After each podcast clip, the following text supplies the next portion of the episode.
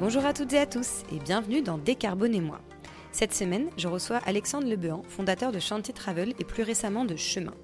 Ensemble, nous avons évoqué son parcours, la création de Chantier Travel, mais aussi la naissance de son enfant en 2015, qui a changé sa vision du tourisme et l'a amené à créer Chemin, une agence de voyage qui propose des séjours à vélo électrique en France. Une conversation que j'ai eu beaucoup de plaisir à partager et que je vous propose de découvrir aujourd'hui. Je tiens quand même à préciser que cet épisode a duré 1h10 et que comme je sais que beaucoup d'entre vous aiment les formats courts, je l'ai séparé en deux parties. La seconde sera en ligne la semaine prochaine. À noter enfin que cet épisode est proposé en partenariat avec l'ANCV, l'Agence nationale pour les chèques vacances, qui favorise l'accès aux vacances des salariés et des publics qui en sont éloignés par son action sociale. Vous pourrez d'ailleurs retrouver plus d'informations sur le site ancv.com. Et maintenant, je laisse place à ma conversation avec Alexandre. Belle écoute Écoute, moi, ce que je te propose, c'est qu'on commence l'enregistrement maintenant. Jusqu'à présent, je redisais le petit bonjour, etc. Mais je trouve que ça, ça, manque de, naturel. donc voilà, comme je te le disais, euh, Alexandre, moi, c'est vrai que donc je connaissais Chantier Travel. J'ai connu au tout début quand euh, j'ai commencé à m'intéresser au, au, tourisme. Je ne savais pas du tout que tu étais un des membres fondateurs. C'est du coup en, en m'intéressant à ce nouvel épisode que, que je l'ai découvert. Donc, est-ce que tu peux, s'il te plaît, juste euh, voilà, me dire un petit peu qui tu es, euh, même pour ceux qui nous écoutent, euh, quel est ton parcours professionnel et puis comment tu en es arrivé mmh aujourd'hui à ta nouvelle entreprise qui est Chemin? Ok. j'ai, je suis tombé amoureux de l'Himalaya avant, de, avant d'y aller. Et même très avant, puisque je suis tombé amoureux de l'Himalaya quand j'avais 7 ans. Et j'ai dû attendre mon bac, enfin mon, mon diplôme du, bac en poche avant de m'y rendre réellement à 18 ans. Qu'est-ce qui t'a fait tomber amoureux de l'Himalaya à 7 ans? C'est mes parents qui m'ont transmis cette passion. Euh, ils étaient alpinistes, ils sont toujours randonneurs et ils y vont euh, toujours une fois par an d'ailleurs au Népal depuis, euh, donc, depuis 40 ans. Et, à l'époque, ils faisaient, à l'époque, ils faisaient de l'alpinisme et, c'était encore l'époque des diapos, donc on se tapait les, soirées diapos. Et moi, j'en ai d'excellents souvenirs, contrairement à beaucoup de gens. D'accord. et, notamment, je me souviens d'une d'une soirée euh, diapo chez, chez, leur guide. On était invités à dîner euh, chez Titou euh, à Briançon, leur guide qui les avait accompagnés sur une, enfin qui les avait, oui, qui, qui, avait organisé l'expé dans, dans, dans, le massif des Annapurna. Et on regardait ces diapos, et là, je me suis dit, mais moi, j'irai un jour, c'est sûr, je vais y aller, c'est mon objectif.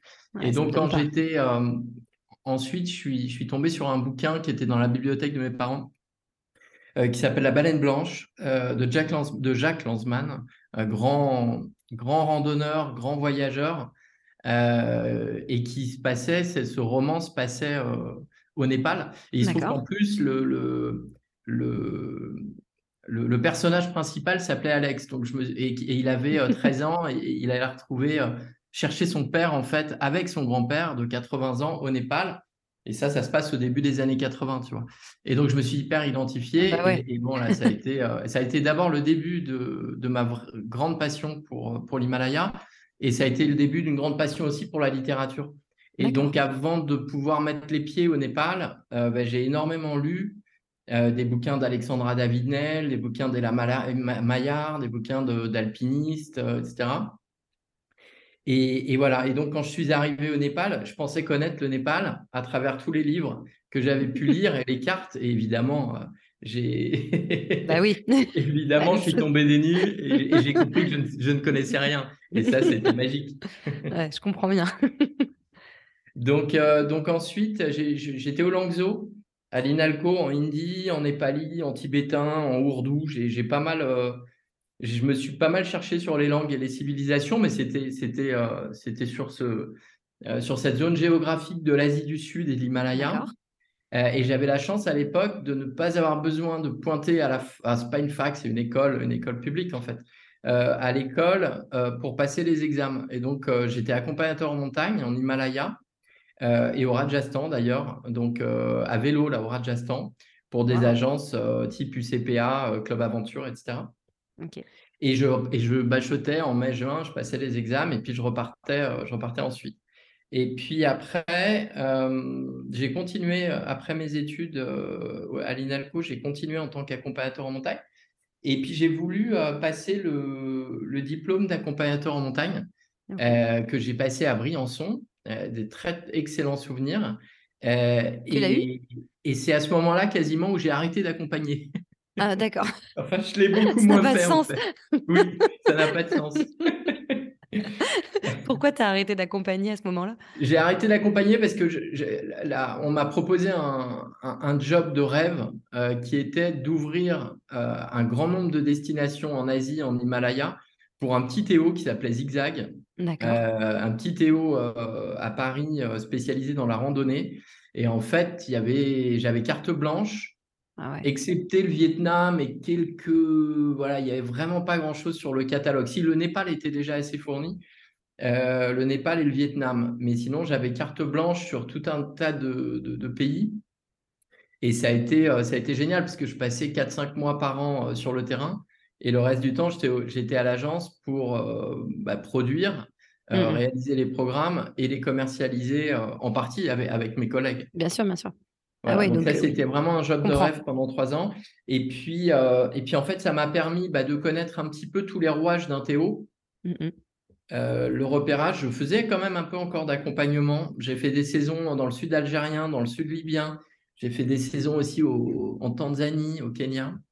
Euh, et, et, puis, c'était aussi de comprendre comment marche tout simplement une, boîte. Quoi. bien sûr, tout à fait. Euh, voilà. Donc, fort de cette expérience-là, à l'approche des 30 ans, je me suis dit, voilà, j'ai envie d'une part de vivre en Inde, de, de, de vivre au quotidien ma passion euh, pour le monde indien et le monde himalayen.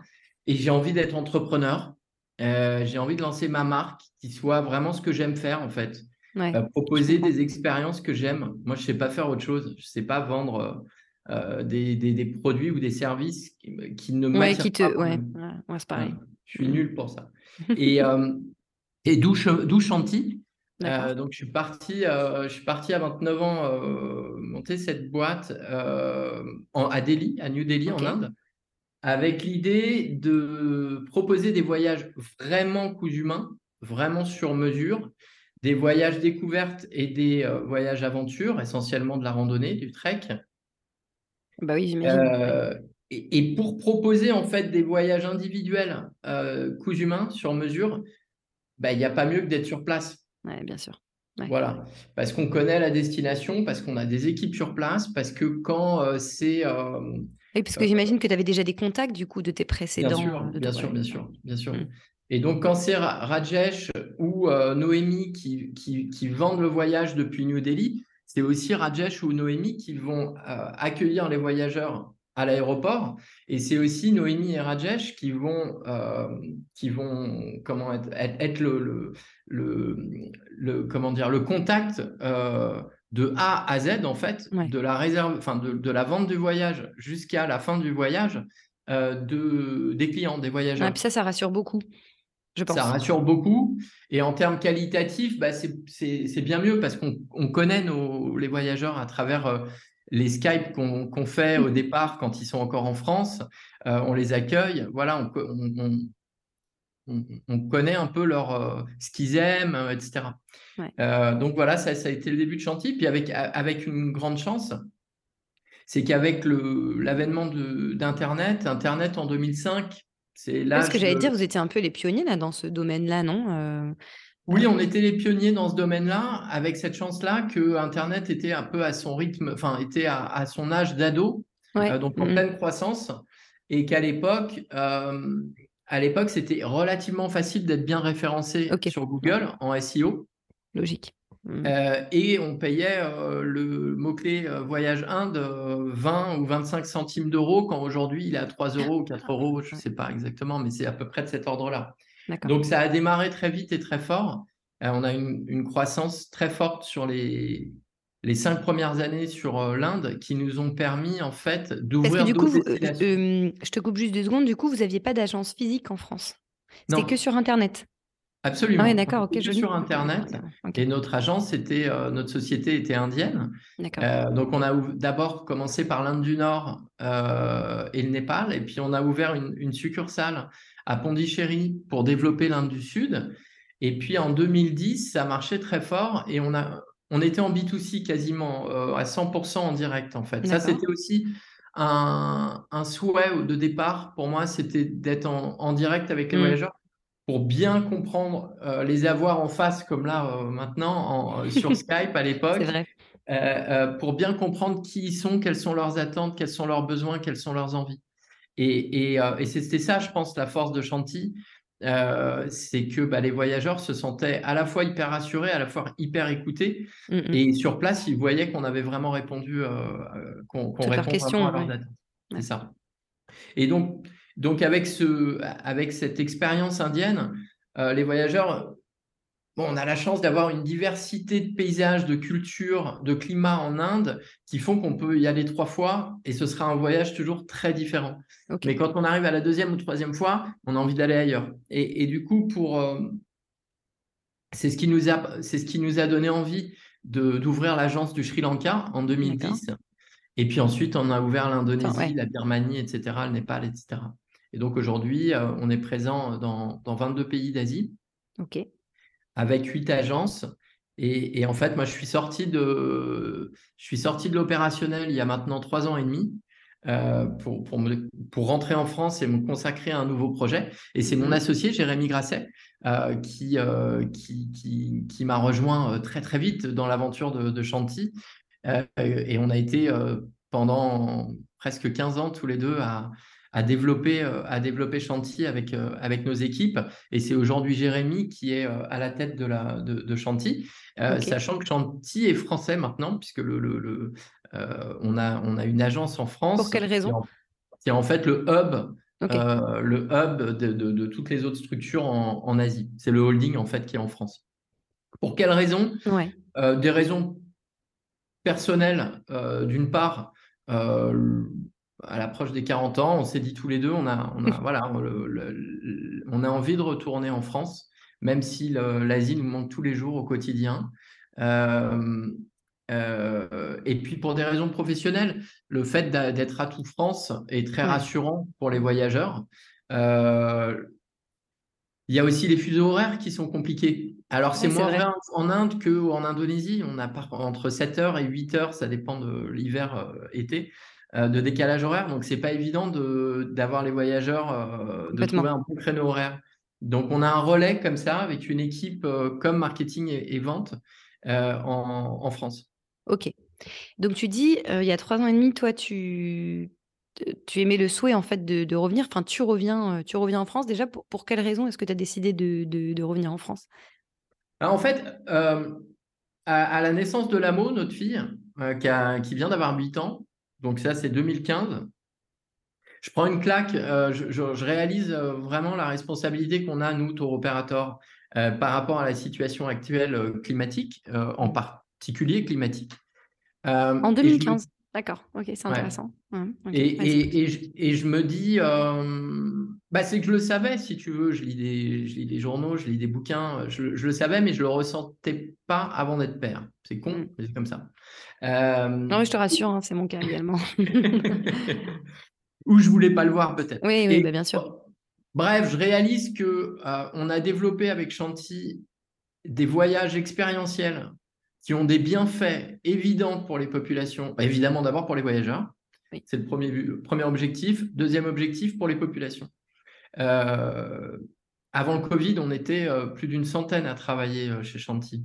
Donc, ça crée de l'emploi direct, mais énormément d'emplois indirects avec les chauffeurs, avec les guides, avec les petits hébergements locaux. Bien sûr. Euh, avec les multiers en trek, etc. etc. Euh, et puis nous, on a, on a cette... Euh, on a cette, c'est dans l'ADN de Chanty que de proposer des voyages expérientiels où on va plus lentement que chez les autres Théo, environ un tiers plus lent, c'est-à-dire qu'on prend plus le temps euh, d'être de, rester dans les villes ou dans les villages et de, du coup de moins d'en faire moins mais, mais mieux. Ok, d'accord.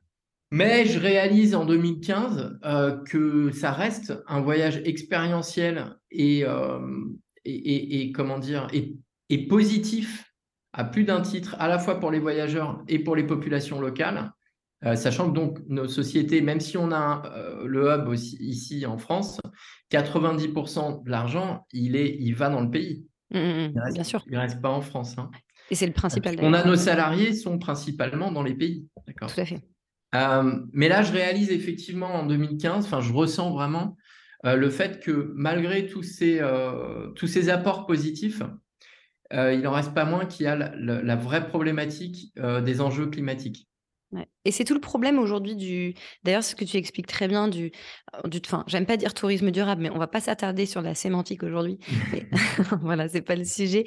Mais c'est vrai qu'aujourd'hui, quand même, à plus de. Il y a énormément d'agences de, de voyage qui ont fait leurs preuves sur la partie sociale, comme euh, Chantilly, comme Double mmh. Sens, etc. Tout ça. C'est vrai que la partie climatique a été occultée pendant euh, longtemps. On sent que les choses sont en train de bouger de ce côté-là, mais c'est vrai que c'est très récent au final. Dans le tourisme dit durable, pour le moment, c'est pas forcément euh, le côté qui a été le plus euh, intégré dans l'offre. Énormément le côté social, ça, ça, on peut rien dire dessus. Franchement, euh, clairement, il y, a beaucoup d'agences qui font les choses très bien.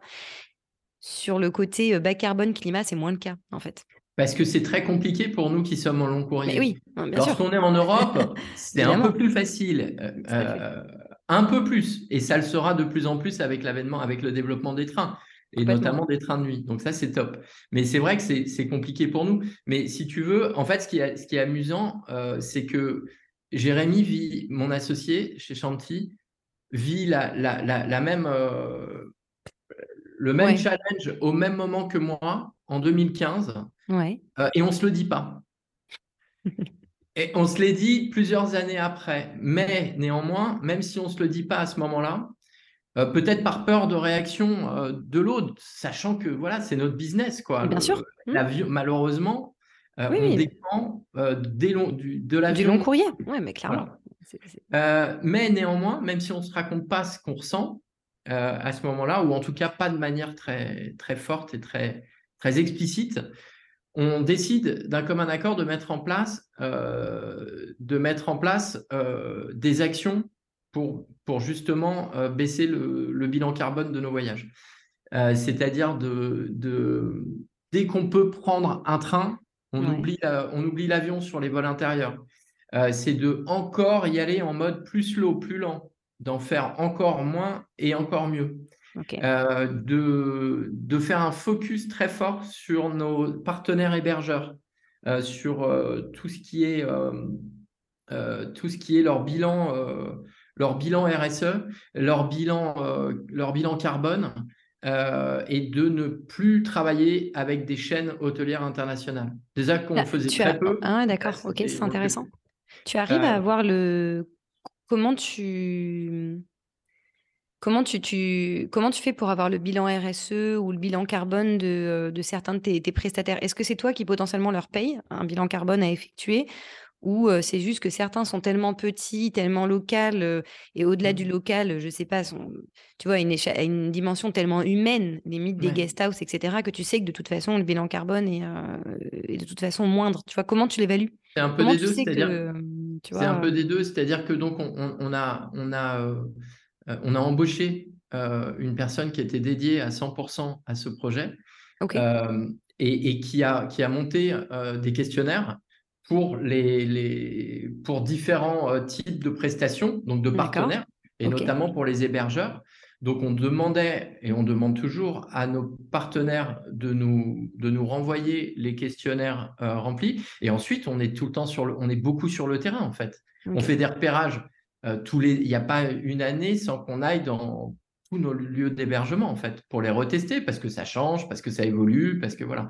Et, et du coup, on confronte ce questionnaire à la réalité qu'on vit. Et puis, tu, vas, tu vas loin dans les euh, questions que tu... Les, partenaires. Tu, vas loin dans les questions que tu leur poses. Euh, tu vois, comment tu, je sais pas moi, euh, est-ce que tu leur poses des questions sur la performance énergétique de leur bâtiment, sûr, la se chauffe, tu vois Absolument. Alors parfois ils peuvent pas y répondre, bien sûr, bien sûr. Mais donc c'est là où c'est intéressant de retourner sur place, de les rencontrer, d'échanger avec eux. Et puis, ce qui est intéressant quand on échange avec eux, c'est que euh, bah, on peut leur dire ah bah tiens, mets-toi en contact avec tel autre partenaire qui lui a commencé, voilà, il peut te donner, donner des good tips, des bons plans pour, euh, pour essayer d'avancer. L'idée, c'est pas de dire euh, de les décourager, c'est au contraire de les encourager à faire des actions, même si et, quand ils partent de zéro, bah, ils partent de zéro. L'essentiel, c'est qu'ils avancent. Ouais, ok. D'accord, ça c'est intéressant. donc tu dis que tu as mis des choses en place, par exemple le train en interne, les hébergements. Moi, ma question, c'est surtout aussi sur sur la durée des voyages. Tu vois, Mmh. euh, quand, je, quand je suis allée là tout à l'heure sur le site de Shanti Travel, j'ai regardé la Thaïlande parce que pays super touristique, etc. Tout Mmh. ça, vous avez à peu près 11 voyages. Bon, tu vois, tu en as quand même deux de 6 jours, c'est ultra Mmh. court. Euh, un de 9 jours, et après les autres, c'est 12. Il y en a qu'un finalement qui est de plus de 15 jours. Tu vois, est-ce que ça, c'est pas un truc qu'il faudrait changer Tu vois, 6 jours en Thaïlande, Alors en fait, si complètement. Euh, en fait, on a quand même 25% de notre activité qui est, dé- qui, euh, qui est liée aux expats en Asie. d'accord, ça c'est intéressant, ok. Euh, donc beaucoup de, de- d'expats qui habitent Singapour, donc beaucoup d'expats qui habitent Bangkok, des expats qui habitent euh, Hanoï, Tokyo, euh, Shanghai, Bombay, Delhi, voilà. Et c'est vrai que, alors, ça ne change Oui, ce que j'ai te vraiment dire. pas grand-chose parce qu'ils prennent l'avion, sauf les gens qui habitent Bangkok, euh, si on parle de la Thaïlande. Oui, tout à Mais ils prennent quand même l'avion, on est d'accord. Donc la, Mm. la- la problématique reste, euh, reste la même. Néanmoins, il y a des habitudes de voyage euh, qui, d'expats qui sont celles de, de- de- de prendre des, des- des- des- des vacances plus courtes parce qu'ils gardent, parce que quand ils prennent des vacances de trois semaines ou un mois, ils rentrent en France. Si c'est Mm, des expats français ou au UK, s'ils sont anglais ou etc. Donc, euh, euh, donc effectivement, tu, tu... Mais, mais ces programmes de 6, euh, 8, 9 jours, on ne les vend pas à des voyageurs venus de France. Ok, d'accord. La moyenne, la moyenne des, des, des voyages, de la durée moyenne en fait des voyages euh, chez Chanty euh, pour des voyageurs provenant d'Europe, elle est de 13 nuits, 14 jours. Ok, 13 nuits, d'accord. 14 jours. Non, parce que ça m'a un peu, c'est vrai que ça m'a un, peu- un peu interpellée, mais tu vois, même, même au niveau des, des, des expats, est-ce que c'est pas euh, une sensibilisation euh, à leur faire aussi? Moi, je vais être complètement transparente. Hein, je suis expatriée depuis 4 ans euh, en- à Bucarest, en Roumanie. Ouais. On rentre cet été définitivement en France. Et j'ai eu ce- cette, prise, cette vraie prise de conscience écologique. Enfin, je me pensais écolo jusqu'à découvrir les problématiques carbone, où là, j'ai découvert que je ne l'étais pas du tout. Euh, et donc, quand on est arrivé ici, moi qui pensais, euh, si tu veux, vachement voyager, je me suis dit super, on a une très belle euh, voilà, situation économique et financière. On va pouvoir aller à Istanbul, c'est à une heure d'avion, etc. Euh, en fait, dès le départ, je me suis dit, bah non, finalement, déjà que je suis expat, mes crédits, je vais les garder pour la France, parce que je reviens l'été exactement, pendant trois semaines, un mois, tu vois. Et non, bah, du coup, ben, tant pis.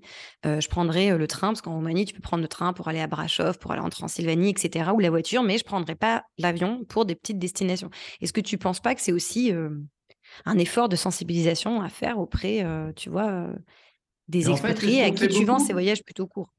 En fait, c'est ce qu'on fait beaucoup, parce que même si le voyage est court, quand on est en Inde, on, on- on- on invite les expats à prendre le train. Donc finalement, le bilan carbone, il est, il est faible. Euh, mais ça, parce que l'Inde, a- a- on a la chance en Inde d'avoir un réseau ferroviaire extraordinaire. Ouais, c'est ce que j'ai cru Euh, comprendre, le, ouais, meilleur, apparemment. le meilleur du monde. Mais Ah ouais enfin, en tout cas, le plus dense du monde. Ok, Euh, le, le bon, les trains sont pas toujours à l'heure, mais c'est vrai en France aussi. Donc, bon. Oui, oui, donc c'est bon, ça change voilà. rien. Mais, mais quand tu as, quand tu habites Singapour, eh ben, tu vois, voyager six jours à Singapour, non, ça fait rêver personne. Eh ouais, mais c'est un Donc, parti pris, tu vois. Moi, c'est pareil. Au bout d'un moment, je l'ai fait, la Transylvanie, en 4 ans. Mais bon, euh, ouais. Non, mais Singapour, c'est une petite île. oui, oui, je comprends, je C'est la Corse, quoi, tu vois. C'est la Corse, tu vois. C'est même plus, sans doute plus petit que la Corse, je sais Et plus. puis c'est Mais, moins. euh, ouais. et puis c'est moins, c'est, Oui, moins oui. naturel, beaucoup moins beau, euh, il dire. faut le dire, que la Corse. Non, mais Euh, c'est donc, des. donc voilà, non, en fait, ce que tu dis, enfin, j'abonde dans ton sens, hein, euh, et c'est, mais on fait de la, euh, on fait de la pédagogie. Euh, avec, les, avec les expats d'Inde, ça marche très bien. Avec les expats du Vietnam, ça marche très bien. Avec les expats du Japon, ça marche très bien. Bah oui, c'est déjà plus bien. compliqué avec les expats d'Indonésie parce qu'on a énormément d'îles et Mm, qu'il n'y a pas un réseau. Alors déjà, le ferry, c'est pas le, c'est pas la panacée en termes de, de Non, ouais, j'avais fait. Ouais, c'est clair. Ouais, Voilà, mais en plus, euh, c'est très long, C'est très vois. long. Ouais, ce que j'allais C'est te Mm, mm. Euh, et puis Singapour, c'est le pire qu'on puisse imaginer, puisque c'est une mini-île. euh, c'est compliqué de, de se rendre. Enfin, la Malaisie, c'est facile de se rendre en ferry, euh, mais c'est beaucoup plus compliqué d'aller en Indonésie Mm, ou d'aller au Vietnam en, en- en ferry depuis Singapour. Non, mais après, de toute façon, il y a, y la, il y a la question de l'agence, mais il y a aussi la question de, de la personne qui est, euh, tu vois, expatriée. Et moi, j'avoue qu'il y a quatre ans, quand je me suis aperçue de ça, je me suis dit, euh, est-ce que j'ai vraiment envie de refaire une expérience d'expat plus tard si ça implique euh, de, de prendre l'avion pour, moi, pour voir ma famille? Je suis pas certaine, mais Ouais. parce qu'après, c'est mon opinion. Du coup, j'allais te demander, Qu'est-ce que tu penses, toi, des voyages lointains? Quelle est ton opinion? Récemment, sur le podcast, il y a quelques semaines, j'avais interviewé Laetitia Varenne de Cybelle Évasion qui avait dit, moi, à partir de, 2023, mmh j'arrête parce que je trouve que ça rentre pas dans les enjeux climatiques, etc. Toi, c'est quoi ton opinion sur ça? Parce que du coup, tu es quand même encore dans, dans chantier. On va en venir à ce chemin, parce que c'est vrai qu'on y vient doucement. C'est intéressant d'avoir ton point de vue sur tout ça. Qu'est-ce que tu penses? Quel est ton, ton avis sur tout ça? Écoute, moi j'ai tellement pris l'avion et ça m'a rendu malade, mais vraiment malade au sens premier du terme, que je ne prends plus je n'ai pas pris l'avion depuis trois ans et demi parce que j'ai un bilan carbone tout pourri. Ah, t'as pas pris euh, l'avion, donc t'es pas, mais t'es es retourné en Asie ou pas? Et Non, pas depuis que je suis en France. Euh, pas parce que j'en ai pas envie, bien au contraire. Euh, mais parce que j'ai un bilan carbone tellement pourri sur les 15 années, même plus, puisque depuis l'âge de 20 ans, donc ça fait 27 ans, 28 ans, que j'ai un bilan carbone tout pourri. Donc bah, pour l'instant, je ne voyage plus en avion. Et puis quand vraiment j'aurai des fourmis tous les matins quand je me lève, euh, comme ça, en tremblotant, en pensant à l'Inde, à l'Himalaya, euh, et ben je, retournerai. Euh, mais j'ai fait le choix effectivement de, quitter la, les opérations de, de Chantilly et, et, je remercie vraiment Jérémy d'avoir accepté ça pour me consacrer à un nouveau projet qui, euh, je te, bah, justement, c'est une très bonne cheville, c'est une très bonne cheville, qui, est complètement différent maintenant euh, en tant que, en tant que, à la fois voyageur, un grand voyageur et professionnel du tourisme, y compris euh, sur le long courrier. Je, moi, j'ai une opinion médiane là-dessus, c'est-à-dire que, enfin, je pense qu'il faut qu'il est important de continuer de voyager euh, loin euh, pour euh, essentiellement pour avoir une compréhension globale de nous humains, de nos différences et de les accepter, plus que de les accepter même, de, les, de, de, trouver les différences hyper intéressantes, hyper enrichissantes. Et nous, on veut, enfin, je veux dire, si on a un bilan carbone top, mais qu'on a la guerre partout dans le monde, c'est pas non plus génial. Euh, or, je pense que le, fait de voyager loin de manière expérientielle, parce que si c'est pour aller en ah Thaïlande dans un 4 étoiles, machin, euh, et pas sortir de l'hôtel, ça n'a pas de sens.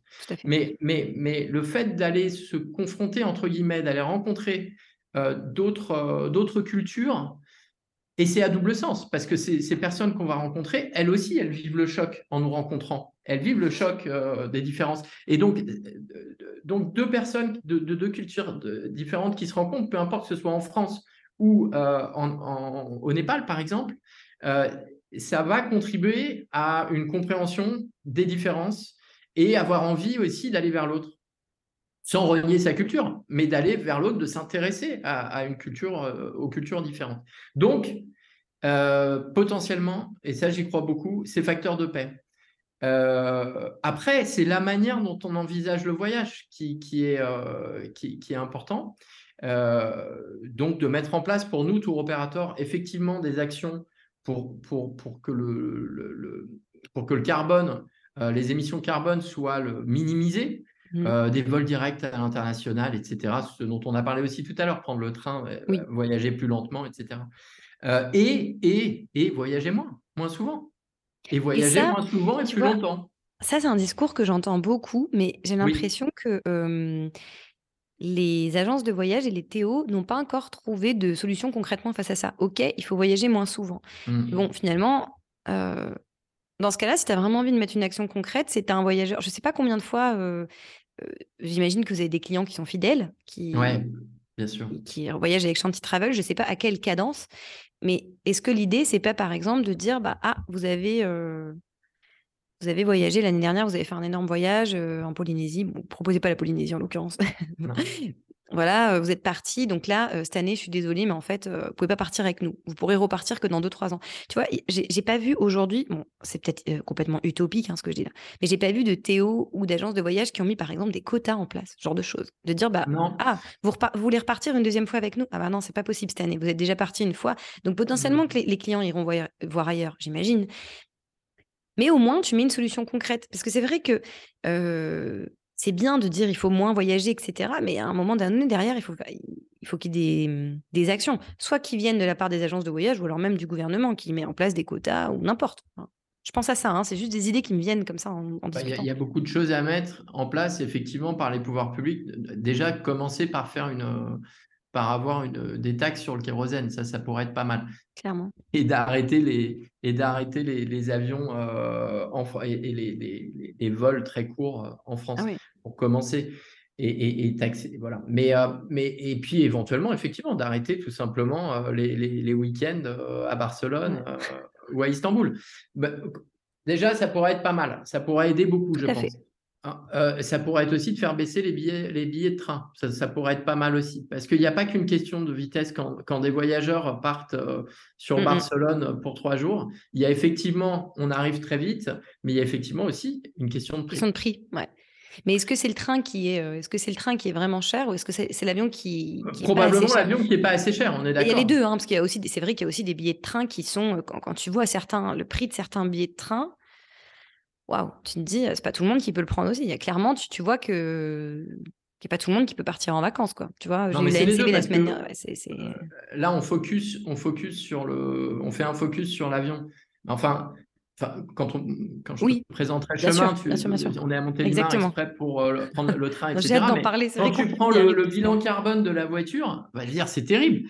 donc, euh, donc, effectivement, nous, on a des, des, des, clients voyageurs de chez Chemin qui, quand ils arrivent à 4 euh, de Paris, par exemple, euh, c'est 6 heures de bagnole sur l'autoroute contre 3 heures de TGV, ah super confort. Mais quand ils prennent la note à 4 personnes, une famille, eh ben, il y en a qui, qui alors qu'ils sont conscients des, des, euh, qui sont conscients de l'impact, disent bah ouais mais non mais c'est trop cher.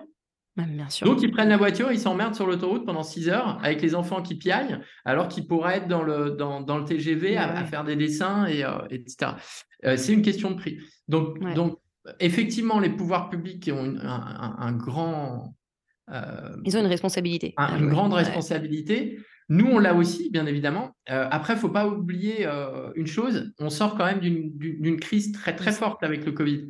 Euh, nous, on a eu, et, pour ce qui concerne Chantilly, euh, on a eu un peu d'aide euh, du gouvernement, mais on a très peu de staff. Nous, on a, on a une équipe qui est, qui est très petite en France. Donc, eh oui, ben, eh oui, eh oui, parce que du coup, l'aide est donc, donc, tu veux, c'est un sujet très important, mais je t'assure que depuis deux ans, l'urgence, elle était ailleurs. Ah non, mais je sais bien. Non, mais c'est un peu, c'est ça qui est un peu enfin pas dramatique aussi, mais, mais, mais, mais, je peux comprendre, tu vois, il y a une agence de voyage sur deux qui a dû fermer ses portes, 90% euh, qui ont perdu, enfin, les, les 90% restantes qui ont dû perdre 80% de leur chiffre d'affaires, enfin, c'était catastrophique. Et donc, bien sûr que c'est ailleurs, mais du coup, j'ai quand même, tu vois, on a quand même été aidé par le gouvernement, je trouve. Enfin, moi, je, l'ai ressenti à l'époque. J'ai pu avoir les, des les boîtes françaises, pas les boîtes, euh, non. pas les boîtes à l'étranger, puisque les pays n'ont pas, n'ont pas la, euh, n'ont pas la capacité en Inde ou en Indonésie ou au Vietnam euh, d'aider euh, les sociétés, enfin le, monde économique tel qu'on a pu être aidé en France ou en Allemagne. non, c'est clair. Non, non, mais ça c'est vrai que c'est un sujet. Je veux dire, moi qui au début avais une position très ferme sur certaines choses et tout, c'est vrai qu'au fur et à mesure des discussions, tu te rends compte que tout n'est pas tout noir ou tout blanc. C'est plus complexe sur beaucoup de choses en fait.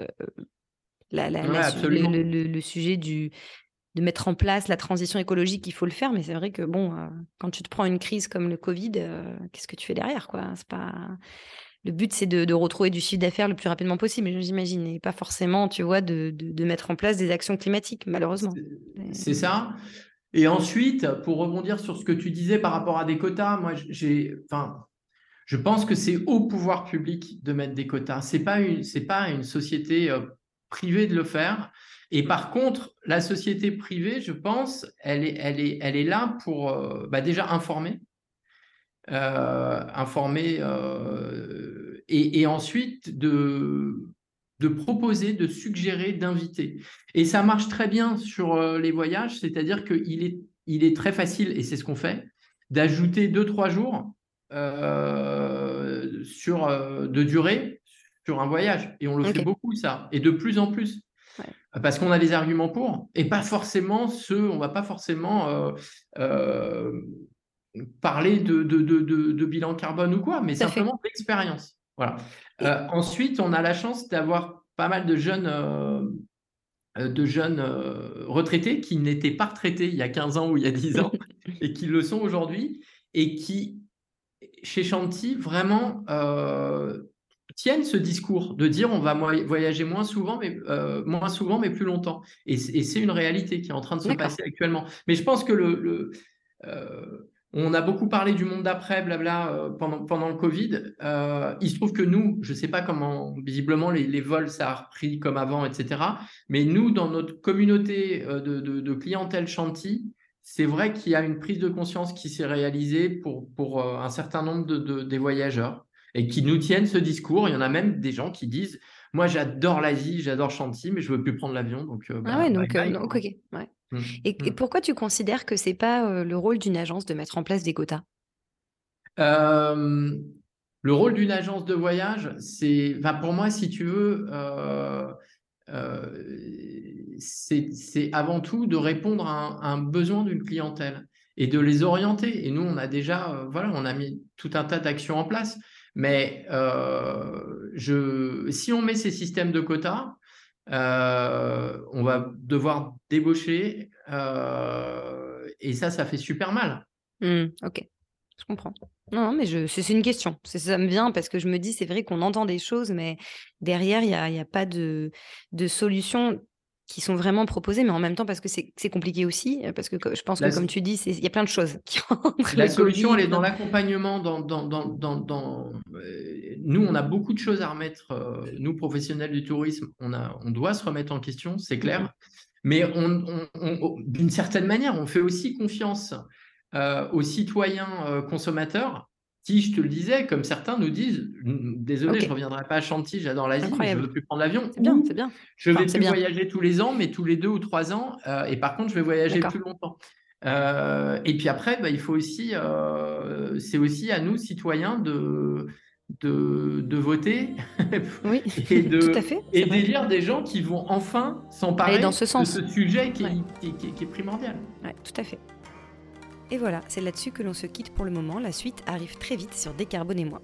J'espère que cette première partie vous aura plu et vous aura donné l'envie d'écouter la seconde.